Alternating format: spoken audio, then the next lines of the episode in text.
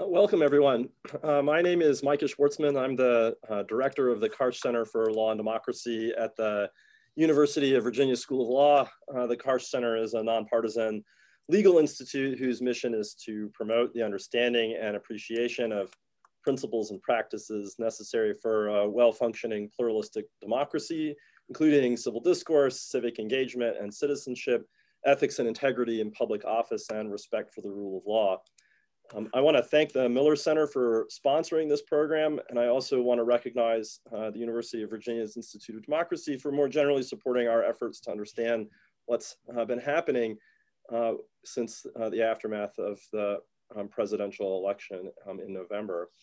Our topic today is whether the president can pardon himself. Um, as President Trump prepares to leave office, uh, can he give himself a presidential pardon? Is that constitutional? Um, we want to ask questions about uh, the arguments uh, for and against self-pardoning. What does the original meaning of the Constitution say uh, about this issue? Um, is there precedent for it? Um, this expert panel will focus on the constitutional basis of the pardon power, its history and limits, the relationship between pardoning and impeachment, um, which, uh, which of course has become uh, that much more important uh, this week, um, and also the legal and political implications of an attempt by the president uh, to self-pardon. We have with us today uh, three um, experts in this area. Let me introduce them in the order in which I'll ask them uh, to present. First is Brian Kalt, who is a professor of law and the Harris, uh, Harold Norris Faculty Scholar at Michigan State University. His research focuses on structural constitutional law and juries. His recent publications include the books Constitutional Cliffhangers, uh, a legal guide for presidents and their enemies, and uh, incredibly timely, um, the book Unable, the Law, Politics, uh, and Limits of Section 4 of the 25th Amendment. Next is John, um, sorry, in order of presentation is, uh, is Professor Bernadette Meyler, uh, who is the Carl uh, and Sheila Spaeth Professor of Law uh, and professor by courtesy uh, in English um, and the associate dean for research and intellectual life at Stanford University. She's a scholar of British and American constitutional law and of law and the humanities um, and a 2020 Guggenheim Fellow in Constitutional Studies. Um, and we have with us as well my colleague John Harrison, who is the James Madison Distinguished Professor of Law and the Thomas F. Bergin Teaching Professor of Law at the University of Virginia School of Law. He uh, joined our faculty after a distinguished career with the US Department of Justice, including the Office of Legal Counsel. He's also served as counselor um, on international law in the Office of the Legal Advisor at the US uh, Department of State. I'm gonna give our panelists about 10 minutes to share some thoughts uh, about the questions that I've uh, prompted um, and perhaps uh, other, other uh, ideas and thoughts about this topic. And then we'll have about 30 minutes for question and answers. If you have a question, please uh, enter it in the Q&A function, which should be at the bottom of your screen, and I'll convey those questions uh, to our panelists. I'm to start with, uh, with Brian Kalt, and maybe you can begin by telling us uh, what the pardon power is and, uh, and what is its basis in the Constitution. Article 2 gives the president the power to uh, grant pardons and reprieves uh, for offenses against the United States, except in cases of impeachment. And uh, there aren't a lot of limits expressed in the text. So it is one of the president's broadest, least limited powers. It's not subject to congressional authorization, uh, like most of his uh, take care powers. It's not subject to judicial review. The merits of a pardon, anyway, are not reviewable in court under the political question doctrine. Um, but the self pardon presents an interesting question as to whether and what sorts of other limits might exist. Um, and starting with the text, uh, I just said there aren't a lot of limits there, but there are limits implicit in the notion of what a pardon actually is. So, for instance, as an analogy, um, a pardon can only be granted for something that the person receiving the pardon has already done. You can't pardon future acts. The Constitution doesn't say that. It's just implicit in the definition of what a pardon is. So uh, one textual argument against self-pardons is that a pardon is inherently something that you give to somebody else. Um, the Latin root uh, of pardon uh, comes from, it's the same root as words like condone uh, or donate. You, you can't make a donation to yourself. It just doesn't make sense. I mean, you can pass money from one hand to another, but if you call it a donation, you're wrong. It, it just doesn't fit the category. And so the argument goes uh, that is not a pardon. Um, similarly, the Constitution talks about granting pardons, and uh, some have argued that granting something inherently means something you give to someone else.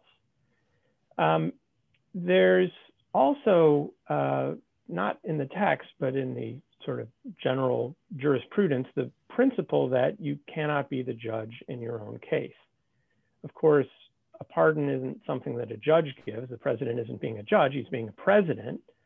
But if you look at the pardon as part of the criminal justice process, um, it would be odd if, unlike everyone else at every other stage, the president was able to deal himself some sort of um, some sort of uh, self judgment. If you're a criminal defendant, we don't let you be on the jury. We don't let you be the prosecutor. We don't let you be the judge.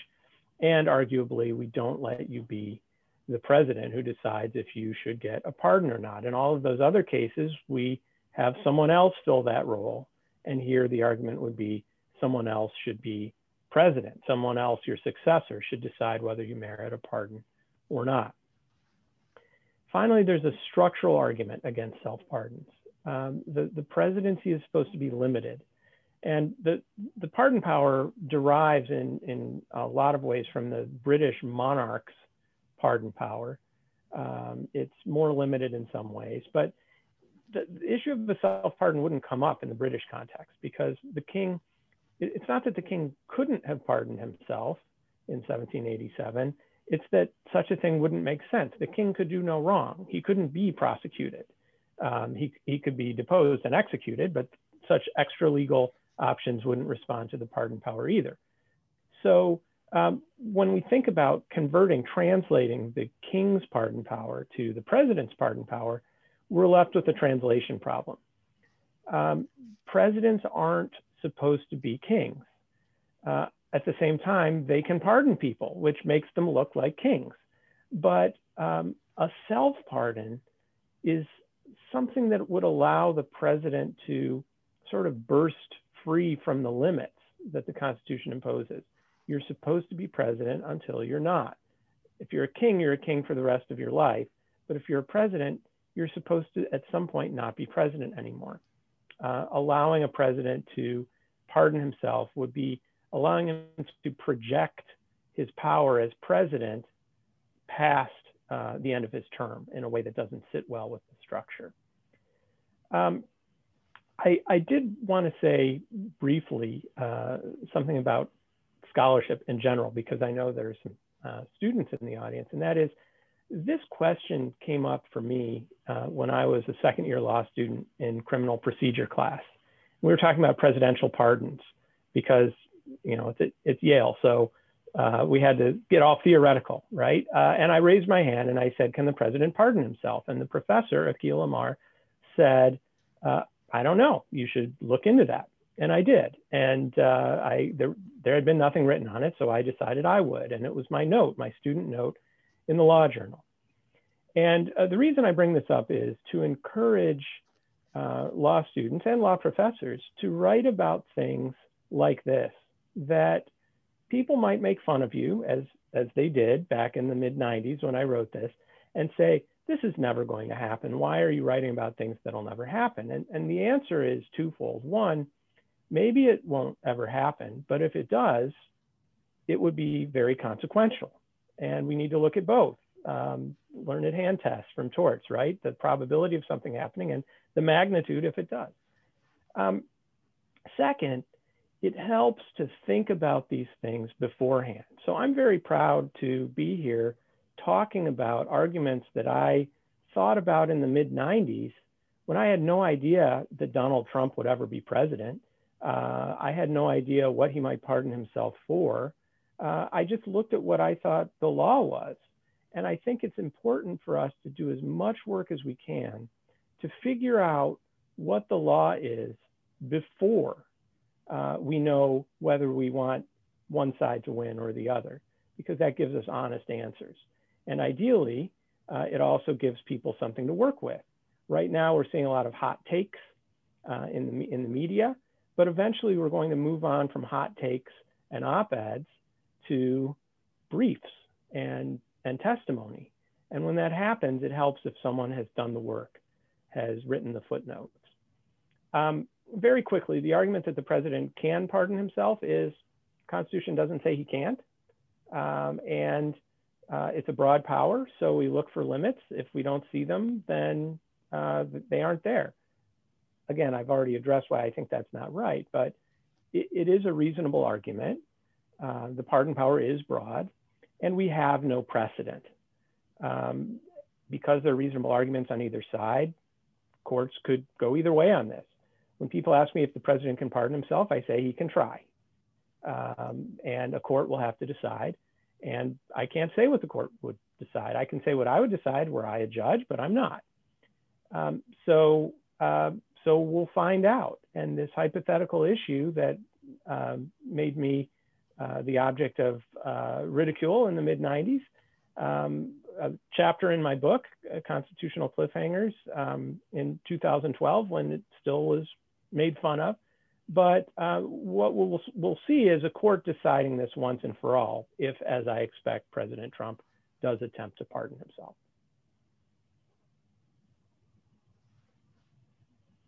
Thanks. Um, I want to turn things now uh, to Bernie Meyler. Um, I should, I think, have mentioned uh, that you also have a very timely book called Theaters of Pardoning. Uh, and I, I want to give you an opportunity to tell us a little bit about the book uh, and also your, your thoughts on on uh, where things are and might be with uh, this question about whether the president can pardon himself. So first of all, thank you so much, Micah, for inviting me to this panel, which is uh, incredibly timely, and you pulled it together in a very timely fashion as well. Um, so I want to, I'll fold in some comments about my book to my remarks because I think my perspective on this issue really comes out of looking at the uh, broader Anglo-American common law history having to do with pardoning and the backdrop of the constitutional provision that uh, Brian was telling us about.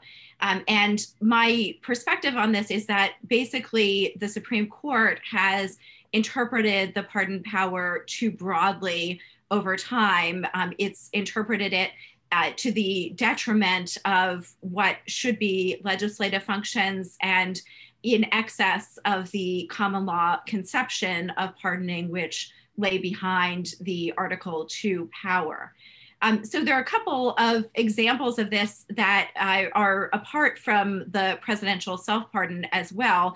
Uh, one pertains to something that Micah brought up at the beginning, which was about uh, the uh, ability of Trump to pardon the Capitol rioters. Uh, and I think that that um, traditionally would be thought of as a power of amnesty rather than pardon. Now, after the Civil War and after these uh, battles between Congress and uh, President uh, uh, uh, President Lincoln and then his successor, that there were very broad determinations by the Supreme Court that said that the power of pardon in Article 2 also includes the amnesty power, so that uh, it's not uh, limited simply to an individual pardon of a particular person with a specified set of crimes, but instead that uh, the pardon power can extend more generally to a set of events and a set of people that uh, are maybe unnamed, right? So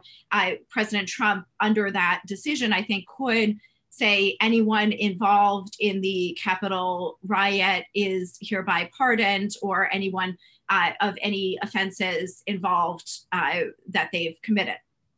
So I think that under current precedent, the Supreme Court has allowed something like a pardon, a general pardon of the Capitol rioters. But I think the tradition of pardoning in uh, England and then America actually tended to separate out those two things. So uh, there were acts of amnesty, but also called acts of oblivion within both uh, uh, parliamentary tradition, and then also in the colonies in Maryland and other colonies where legislatures would issue things that we would consider uh, amnesties now, and they wouldn't be something that um, the king or the governor would would do.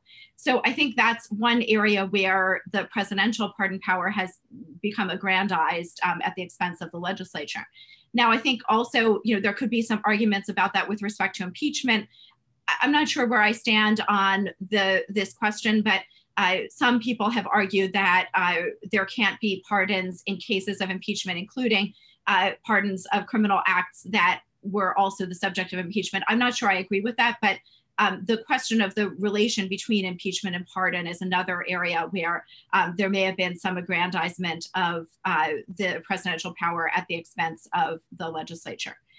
Um, now, so as I mentioned before, I think the main problem here is that these interpretations ignore the common law heritage of the pardon power. And I think that that common law heritage helps to flesh out another point that Brian raised, which was this issue of judging in one's own case. So there's a brief OLC memo saying, well, we don't think that uh, the president can pardon himself because this would involve judging in his own case. There's a prohibition against that. They don't really cite authorities or cite much material to ground that proposition.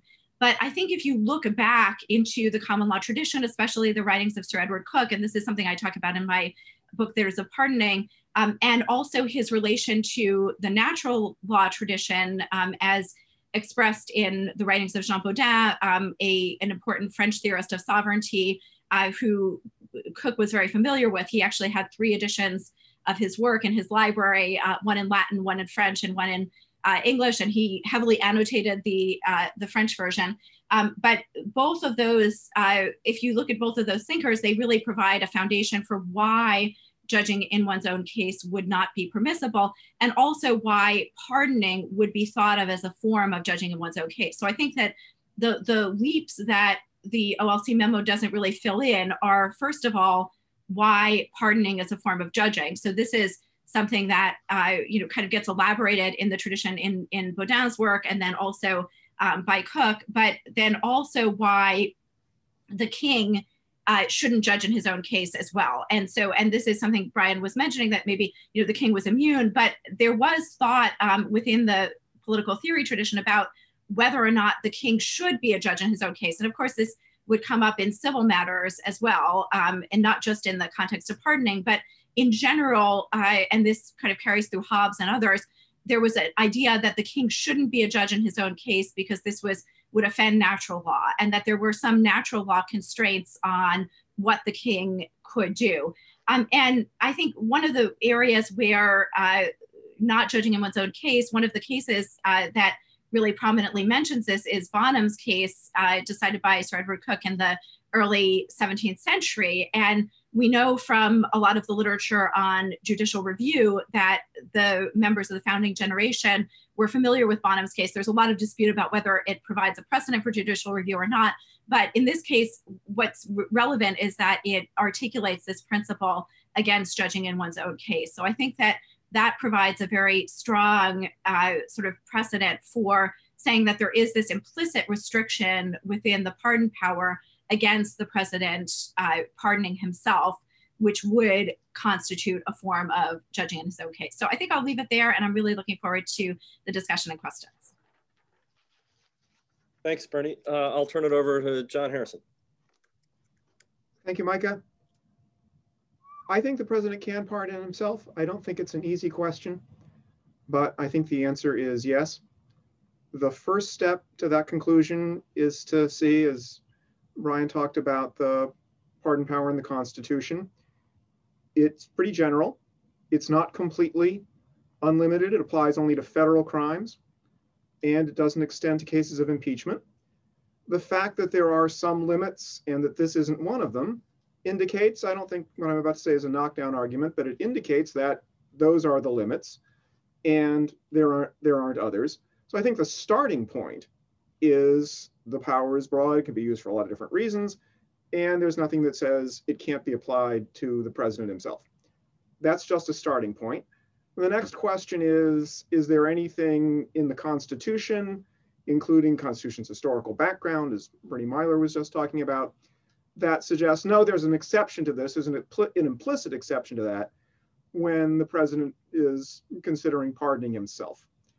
I don't think there is, but you just heard about what I think is the leading argument that there is such an implicit exception, which is the notion that no one, including the king or the president, uh, should be the judge in his own case.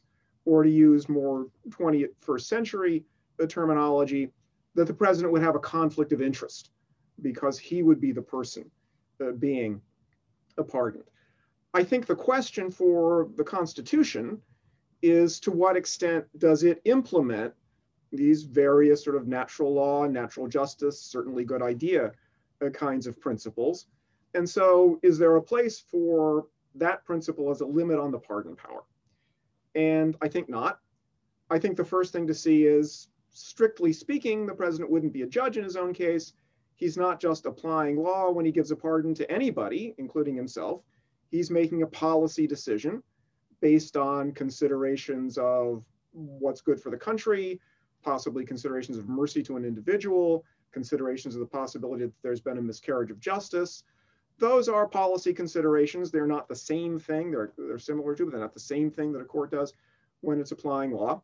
So I think the what we need for to answer this question is a more exact version of can the president be a judge in his own case? And that is, are there implicit constitutional principles that limit things presidents and other government officials can do when they have a conflict of interest. There are, there are some explicit provisions in the Constitution about that.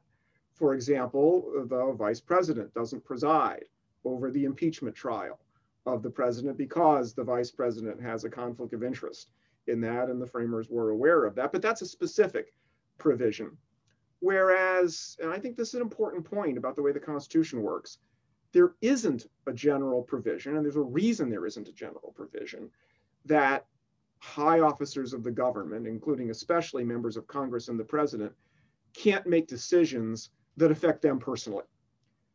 Rather, the principle of republicanism is the high officials, the legislators, the chief executive, have to live under the laws they make, meaning they're supposed to take into account the effects on them as well as on everybody else of the laws they make.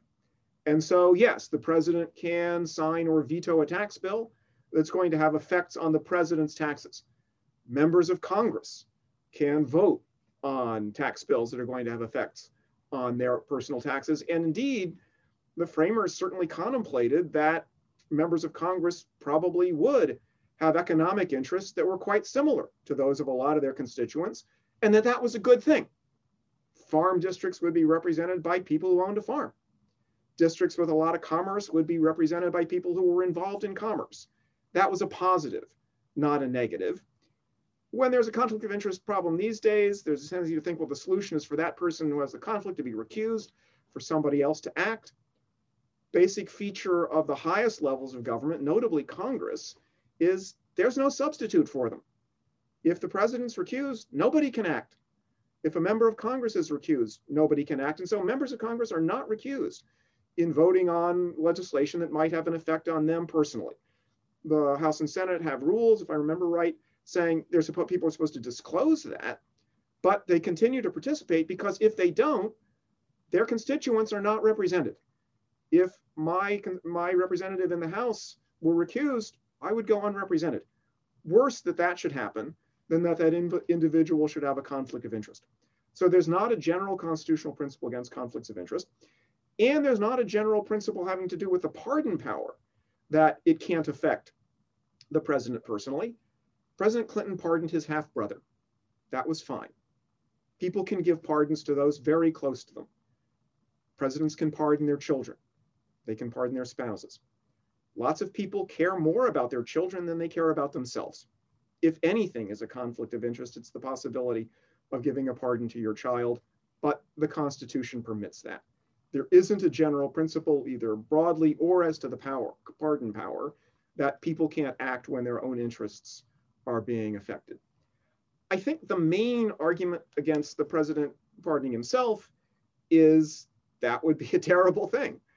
And what the, the, the, the, hypothetical that people have in mind when they think about that is the president has committed a crime and has decided, I don't want to have to go to jail before this.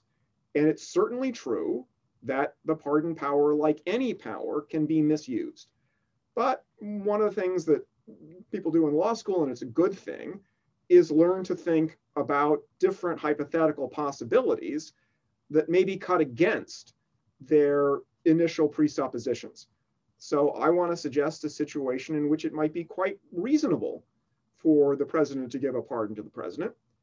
Suppose that President of the United States decides to say to a couple of close aides, and here I will demonstrate that I remember Watergate, you should deep six those documents. And maybe there's a really good reason to deep six the documents. Maybe they would be very embarrassing to the head of another government from which the United States wants something. Maybe deep sixing the documents is a crime in my hypothetical, but maybe it's not. The law is unclear about this, as it may well be. And maybe the law is unconstitutional because it unduly intrudes into the president's control of the executive branch. So suppose an act that's a good idea as a policy matter, arguably illegal, but arguably legal, and the law arguably unconstitutional. And the president realizes that the incoming president is a very vindictive political opponent of his who would love nothing better than to bring a criminal prosecution so as to discredit his predecessor. That president might think if it were anybody but me, I'd issue a pardon. I'd issue a pardon to the people I told to deep six the document. And prosecuting me, in addition to being bad for me, would be bad for the country. So I'm going to pardon everybody, including myself. That I think would be a legitimate use of the pardon power from the standpoint of its purposes, which include preventing miscarriages of justice and serving the public interest. So just as there are misuses of the power to part for the president to pardon himself, there are good uses of the power. And there's a general principle about power, which is it can be misused. Congress can do things that are entirely lawful and are extremely bad policy or extremely bad as a matter of moral principle. Congress can launch a war of aggression. Congress can do that. Congress has done that. That's what the Mexican American War was it was entirely constitutional. So yes, power can be misused, but it can also be used for good purposes. And the people in the, in the Federal Convention in 1787, I think, realized that the person who was in the chair was not going to be there forever. They understood that some of his successors could be people who were not such splendid individuals. But they also hoped, I think reasonably, that most of Washington's successors would be decent people who had the public interest at heart.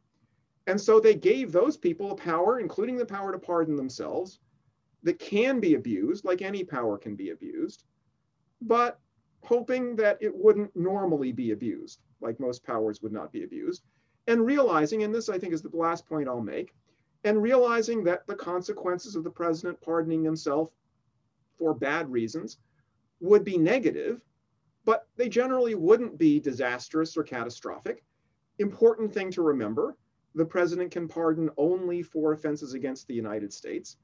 A lot of the really bad scenarios involving presidential pardons of the president involve uh, conduct that may well violate the law of a state and be separately punishable. So, does the Constitution contemplate a bad thing in order to allow bad self pardons, in order to allow a good thing? good self pardons? Yes, I think it does. That's the way power works. And there's no way around that.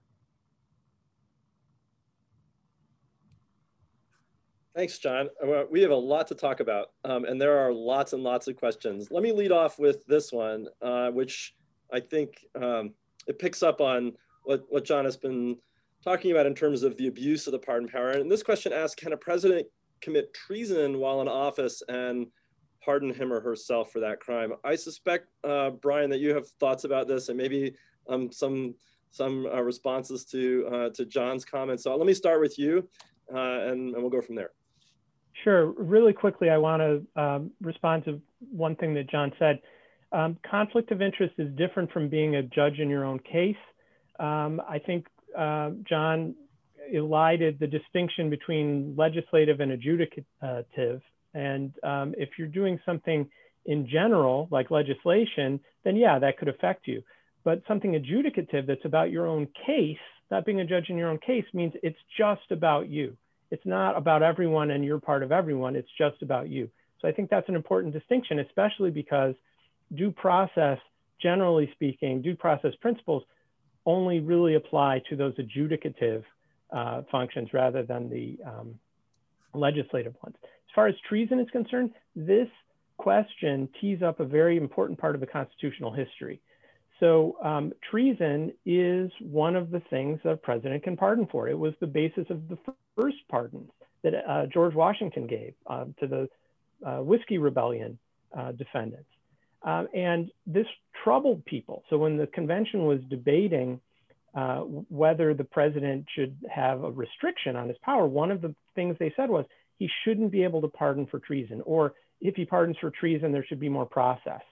Um, and so Edmund Randolph, in proposing a restriction on pardoning for treason, said the president may himself be guilty. The traitors may be his own instruments.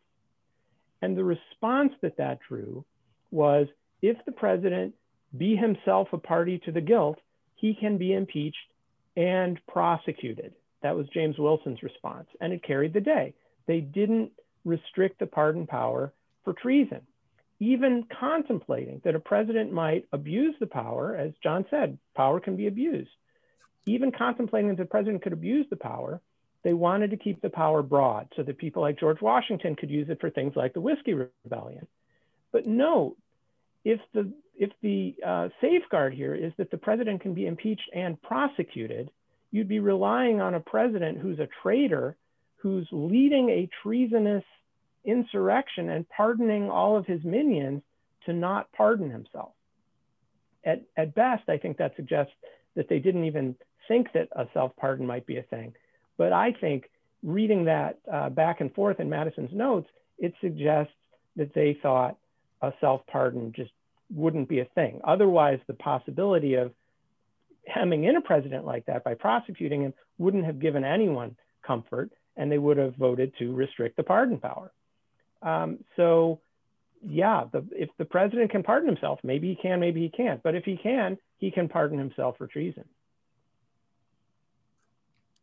Um, I have a question from the audience. This one um, is directed to you, Bernie, uh, and it's uh, it goes like this. Uh, I wonder if you could argue that um, this is not, in fact, a self pardon. Uh, in English law, the monarchy possesses a duality, the mortal and immortal bodies. Could potentially Trump acting in the immortal capacity of the presidency? I'm not. I want to. I want to put a maybe an asterisk there, but ask about that. Um, in the immortal capacity of the presidency, pardon the mortal person of Donald Trump, and then not that I want that to happen. Yeah, so I think that's a really fascinating question. I, I have two responses to it. One is that, so certainly in the heyday of this concept of the two bodies of the king, uh, Charles I was tried and executed uh, by a kind of rump parliament. And he didn't think about pardoning himself. So I think if if we had had a, a notion that you know, the immortal uh, kingship could pardon the mortal king, that he might have done that. Now, that might actually bring in a different question, which someone asked also would Trump have to admit guilt if he were pardoning himself? I think that one of the reasons why Charles, you know, maybe wouldn't have even thought about pardoning himself is that he didn't want to admit that he had done anything wrong, right? So, so there's another complication there. But I think if we had this idea of the kind of immortal body of the king pardoning the mortal one, we would have seen it with Charles, which we didn't. And then I think that it's, you know, maybe as Micah was uh, flagging, that I'm not, I'm hesitant about uh, translating that dual, dual body into the presidency. The most I could think is that maybe the office of the presidency is actually the immortal body and then the particular president is the mortal body and so my translation of that principle you know, if we were thinking about the immortal body pardoning the mortal, would be to say, well, that's why we have maybe successor presidents sometimes contemplating pardoning a prior president, right? Because that's kind of the office of the presidency almost pardoning uh, the acts of a particular president. And I think actually that goes also to John's point, which was very interesting the example of maybe where we think a pardon might be justified, a self pardon might be justified of a president, where I, I think in general, in a case like what John was describing, we might imagine it's ambiguous enough that a successor president would just pardon the prior president. So that we have kind of norms about uh, you know what's excessive behavior as a president what isn't and that we might imagine that it, within a particular parameter or set of parameters a, a, a later president wouldn't actually impose the law against a uh, prior one because of this idea that you're trying to ensure peaceful continuity and don't want to make uh, some kind of political prosecution. So I think that's where, you know, once we get beyond a certain level of violation of norms, then it, you know, there's sort of a free for all about what exactly uh, should happen or what does happen. But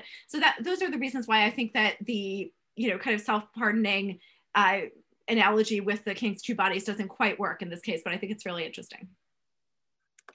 We have a, a, a, bunch of questions that are about the mechanics of the pardon power. So I thought maybe we could run through a few of those questions uh, and, and try to get a better sense of how the pardon works. Um, these questions aren't, I think, only about self-pardoning, but, but, um, but are about the content of a pardon. So one question is, um, can the president pardon a group of people? Bernie mentioned uh, this question, uh, you know, in, in wondering whether um, the pardon power has been interpreted too, too broadly. So I, I think that's one, one question maybe we could talk about.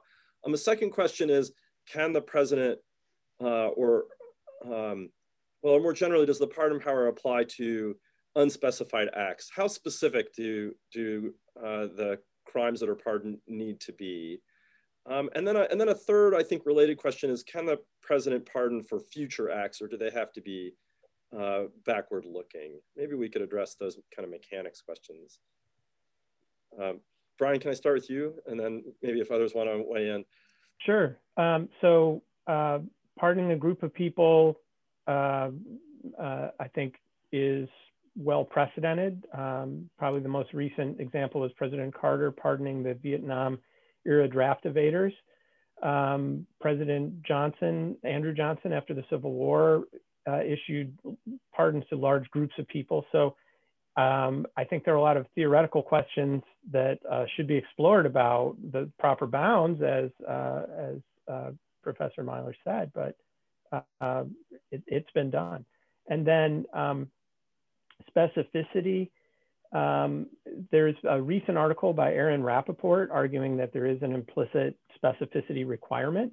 Uh, Frank Bowman has responded to that, I think persuasively, that there's not, although uh, Bowman's argument is a little more nuanced than that. He would suggest that just pardoning someone for everything, as Ford pardoned Nixon, uh, is not okay. But um, there too, there is precedent. So when Ford pardoned Nixon, it was for everything that Nixon had, uh, any crimes he committed or may have committed while in office. Um, and people say, well, sure, it's been done, um, but it wasn't really tested in court. And the Rappaport article shows us pardons like that, that aren't specific, are very uncommon. You can count them on one or two hands. And so Rappaport's argument that there is a specificity requirement, while uh, a novel argument is not really fighting up against that much precedent. And then on pardoning future acts, it's, it's uh, the, the, Supreme Court said in Ex parte Garland, uh, it, once the act has been committed, it can be pardoned, but you can't pardon future acts. But once it's been committed, you can pardon someone, even if they haven't been charged yet, even if they haven't been convicted yet, but they do have to have done the act for which you are pardoning them. I, I would just chime in to say that a lot of these uh, questions about specificity and the groups being pardoned really also relate to this question of the boundaries between pardon and amnesty. Because if you look at um, the history of these so-called acts of oblivion, which were these early modern amnesties, they all have this language of uh, specifying a time period. It's actually very similar to Ford's pardon of Nixon. Uh, they specify a time period um, within which all those committing uh, crimes are going to be pardoned, and then they uh, say that they those pardons can be pleaded in court. But those are all uh, parliamentary acts, um, so they're not uh, they're not issued by the king. So I think that that's um, an important distinction that then the uh, Supreme Court precedent winds up aligning in interpreting the pardon power under the Constitution. This question comes from uh, Bill Antholis, who's the director of the Miller Center. And oh, John, go ahead. Let me. Yeah, I, I wanted to, I wanted to say a couple of things. Thanks, sure, go ahead. About about this about this topic. About about sort of group pardons, amnesties. The two points. One is all of the British concepts then have to be sort of refracted through the American constitutional system, and in particular, the federal constitution, which has a principle of enumerated powers for the legislature. Congress is not a legislature of general power, and it doesn't have an amnesty power. So I think one reason to think that the American situation at the federal level may be different from either the British situation or what goes on at the state level is it's not clear if the president can't give uh, pardon to a lot of people. Not clear anybody can. Another important thing for for both pardons to lots of people and general pardons, like the one that Ford gave Nixon, is that there are situations in which that may be a very good thing to do. The pardon power isn't just about mercy, it's an important tool of state. And one of the things Federalist talks about is how during a rebellion, a well-timed offer of pardon might be a way to nip the rebellion in the in the bud. That's a that's a powerful tool of state designed for emergencies, and it might require pardoning a lot of people and for whatever it is they did, rather than being able to specify it. So there's sort of a, a pragmatic argument supporting the generality of the pardon power there. Thanks, Mike. Great. So uh, let me come back to this question uh, from uh, Bill Antholis, which I think will take us of deep into the constitutional weeds, but it's a, a great place to be. The question is this, the House Articles of Second Impeachment mention the 14th Amendment clause prohibiting from office holding anyone who commits acts of insurrection. If the president pre-pardons himself of any crime of insurrection, if determined either by a convicted uh, or by the Senate in impeachment in the impeachment process or by the District of Columbia, does that pardon extend also to the punishment of prohibition from office? So here's a, I think, a quite complicated scenario where we're looking at uh, Section 3 of the 14th Amendment asking about uh, disqualification because of participation in insurrection. And the question I, I gather is, could the president pardon himself in a way that rescues him from that? I'll start with you, John, and then and then I'll come to. Yeah, I think I think I think not. That section section three doesn't deal with separate criminality. It just says these acts have certain consequences, and the historical background of section three is they wanted to get around the presidential pardon power. There is a pardon power in section three, but it's in Congress. Both houses of Congress have to vote by two thirds to relieve the disabilities. And during the late 1860s and early 1870s, Congress gradually did that. My recollection is eventually they just lifted it for everybody. Universal suffrage and universal amnesty was the was the slogan, but that no, the section section three is set up so the so the pardon power doesn't reach that. Bernie, I, I actually absolutely agree with John. So I don't have anything to add there. That's exactly That's what I would some of the questions asked, and, and you've uh, not, excuse me, nodded to this uh, in some of the um, discussion, but does the president have to confess guilt if he grants a self-pardon? Uh, Brian is nodding vigorously. Let me, let me yeah, I, I've written about this a lot because um, people talk about it a lot. President Ford talked about it a lot when he pardoned Nixon, and people said, "Why'd you let him get away with this?" And and he would pull this scrap of paper out of his wallet with a citation to Burdick versus the United States.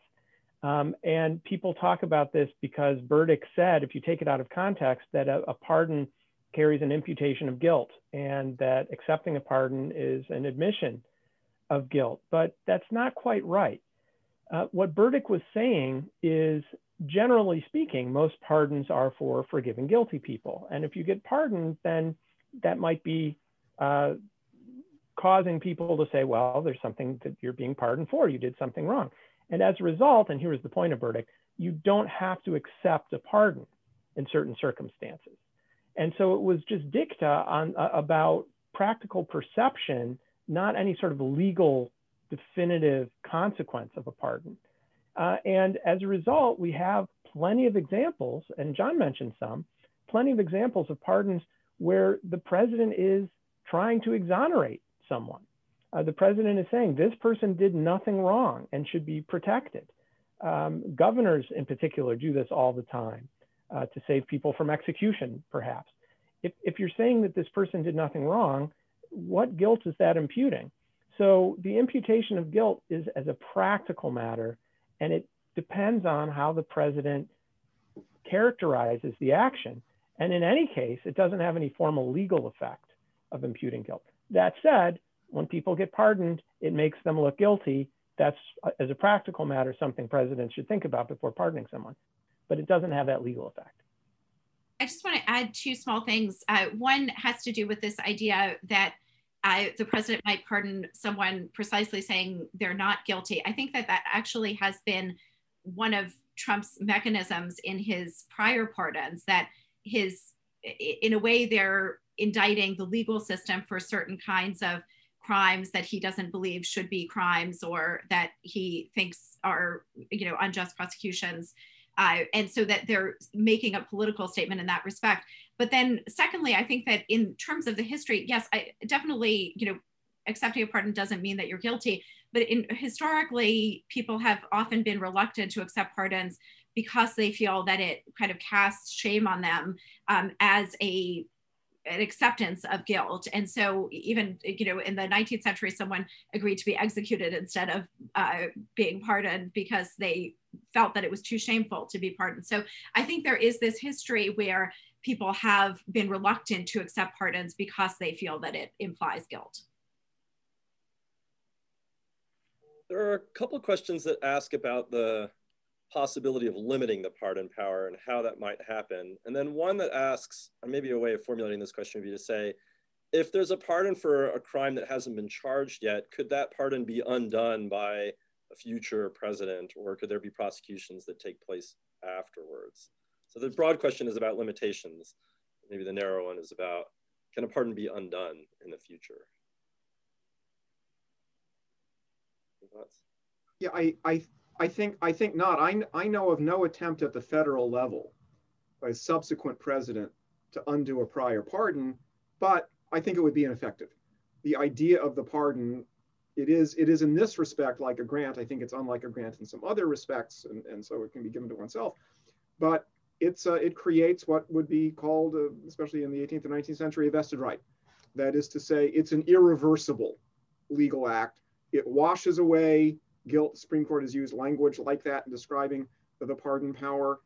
And if the guilt has been washed away, it can't be brought, it can't be brought back. Other principle the Supreme Court has stated is Congress can't interfere with the effects of the pardon. It is whatever those effects are, they come out of the Constitution, president can do it, and Congress can't uh, un- uh, undo any of that. And I and I think that's right. I think that comes from this being a power given to the president and with no authority in Congress to do anything about it. I, I, think that. Oh, go ahead. You know, you can go ahead. Um, I that that's right, and it's important. U.S. versus Klein. Um, there were a lot of uses of the pardon power that President Johnson used that the uh, Republican Congress wanted to override, and, and the Supreme Court wouldn't let them. They have a mechanism for controlling the pardon power, which is the impeachment power uh, if it's abused. Um, and and um, I, I, think um, as far as a preemptive pardon or, or uh, reversing that, it's um, as John said, once it's final, it's final. But there have been cases where presidents have tried to undeliver uh, pardons, uh, and so you get into some technical questions about when is it final. Uh, does it have to be delivered? Does it have to be accepted? And there have been some interesting cases on that. But once it's delivered and accepted, there's no question that it's final, even if it's a preemptive part. So I just want to raise one other question that I think is related to this that I saw in the chat, which is, uh, you know, kind of how President Trump, President Trump's self-pardon, if he did one, would come into court. Now, I think that you know he could self-pardon, but then a future administration could say, we don't believe that's valid and still prosecute him, right? And then at that point, he would say, well, I have a pardon, you can't prosecute me, that would have to be adjudicated. So I think that that would be how I would envision a self pardon coming into court in this instance. John? I just for the for the especially for the lawyers in the audience, I want to say about whether the pardon has to be delivered. On the subject whether a commission has to be delivered for an appointment to become effective, there is a case on that subject. Yeah, signed, sealed, delivered. Could you say a little more about how a pardon might be litigated, why it, it might come up, what would be some vehicles or cases that would raise the question of whether the pardon was legitimate? How would this constitutional question get into court in the first place? John? Well, Bernie just, I think, mentioned the the easy way for it to come in is for uh, is a subsequent federal prosecution. And then the pardon would be pleaded as the defense. And the question would be is the pardon valid because it was granted by the president to himself?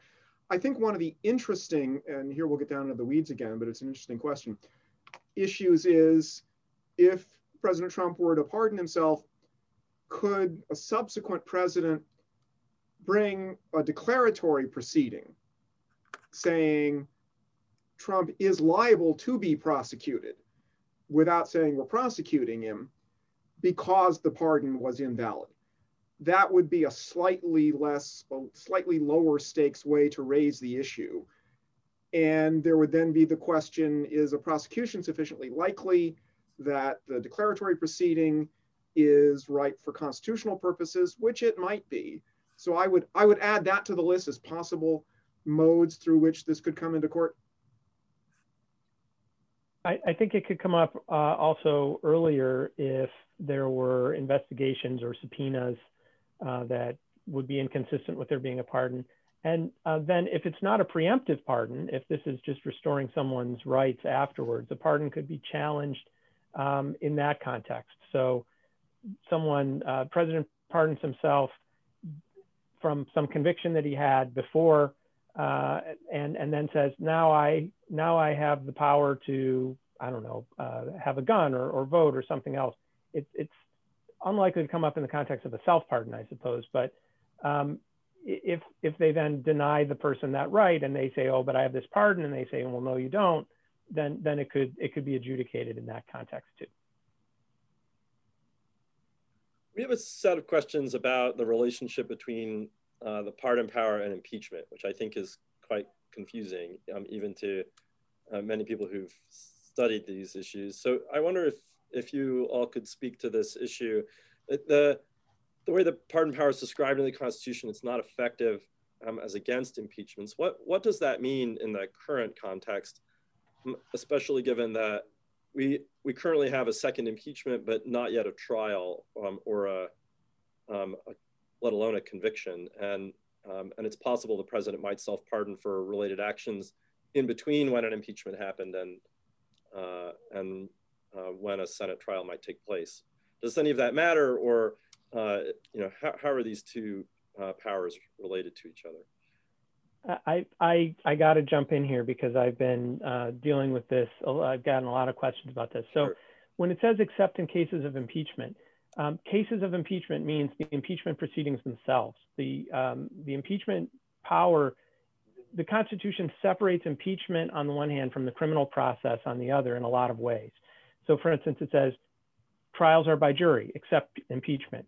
Um, there's no double jeopardy problem. You can still be prosecuted even if you've been convicted because they're separate. Same thing. Pardons are just for the criminal consequences, they don't affect the impeachment proceedings, even if the criminal case is related. Um, and there's a theory, Corey Brettschneider and Jeffrey Tulis have been pushing this theory that uh, when the House impeaches, that means that the president can't pardon anyone for anything related to that impeachment. I find that a remarkable uh, argument. I, have um, written um, blog, a long blog post sort of picking apart their historical argument. It just, it just doesn't hold water. Uh, and, and besides the textual problems that that has, the notion that one house, uh, just by impeaching, could strip the president of his powers, just as a structural matter, is remarkable. But I, am not going to go through my blog post on all the historical evidence, but it just means you can't stop an impeachment. You can't undo an impeachment conviction. That's uh, it, it doesn't affect criminal pardons related to that case. Bernie? Yeah, so I would just say to add to that, um, and I haven't looked at their historical arguments in sufficient detail to sort of have a full view on this, but you know, my view is that the framers added this no pardoning in cases of impeachment because of the British history there, which involved the king trying to pardon uh, people who were impeached, and then that causing a real separation of powers conflict where Parliament, you know, was trying to impeach people at the same time as as the king was um, attempting to pardon them. So I think that that was kind of the the historical situation that they had in mind. John, go ahead. Yeah, I also haven't read the work Brian was just talking about, but I think as a structural matter, it's pretty clear, as he was saying, that the regular criminal process and the impeachment process, and that's what cases of impeachment means, are just siloed from one another. They are entire, they are entirely distinct. And I think what that means is there's no influence in either direction.